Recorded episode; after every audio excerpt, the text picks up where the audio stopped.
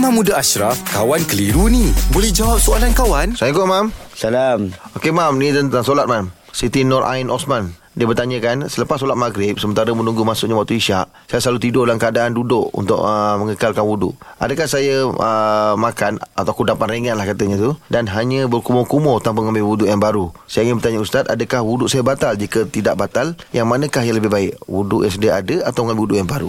Terima kasih. Okay, Ustaz. Baik, pertamanya dia tengok pada sah tak sah ataupun atau batal tak batal uh, wuduknya. Antara benda yang batal wuduk ialah keluar sesuatu daripada kubul ataupun dubur. Maka waktu dia solat itu lepas maghrib, dia duduk. Okay, dalam mazhab Syafi'i, tidur ni batal wuduk. Begitu juga dalam mazhab-mazhab yang lain, tidur batal wuduk. Cumanya uh, kenapa dikatakan batal wuduk? Salah satunya sebab tidak mengetahui keluar tak keluar sesuatu daripada ah, kubul atau dubur. Sedar, eh? Dengan sebab tak sedarlah, maka kita katakan batal dengan tidur itu sendiri. Hmm. Cumanya mazhab Syafi'i dia kata kalau tidur tetapi duduk dalam keadaan tu, duduk yang punggung tetap. Punggung hmm. tetap bermaksud sukar untuk dia duduk bersila contohnya. Hmm. Sukar untuk angin keluar dan sebagainya. Maka sebahagian pandangan mengatakan tak ada masalah, tak batal, tak batal wuduknya.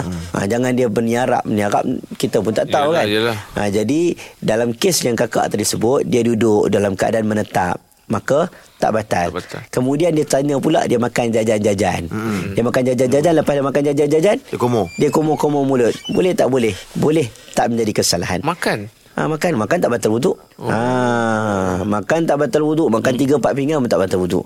Okey, oh. Masuk dalam mulut tak batal wuduk. Sendawa pun tak batal wuduk. Oh. Ha. Maksudnya makan makan tak kisahlah, minum manis ke apa ke tak. Apa, cuma dia kumur-kumur tu takut waktu dia solat terasa oh. dalam mulut dia. Ha. Tapi batal memang tidak eh. Tidak batal. Makan eh. Makan. Ha, sebab Nabi pernah menyuruh sahabat Nabi uh, berkumur-kumur selepas minum susu, sebab minum susu ni ya. melekat dekat mulut hmm. rasanya. Itu sahaja. Bukan bermaksud minum pasal... tu batal. Sebab tak batal. Terima kasih, Mam. Eh? Alhamdulillah. Selesai satu kekeliruan. Anda pun mesti ada soalan, kan? Hantarkan sebarang persoalan dan kekeliruan anda ke sina dot my sekarang. Kawan Tanya Ustaz Jawab dibawakan oleh Telekong Siti Khadijah. Temui tim S K di Fiesta Omar dan Hana pada dua puluh lima hingga dua puluh lapan April ini di Quill City Mall. S M S Siti Khadijah ke enam lapan lapan lapan enam untuk baucer dua puluh ringgit tertakluk terma.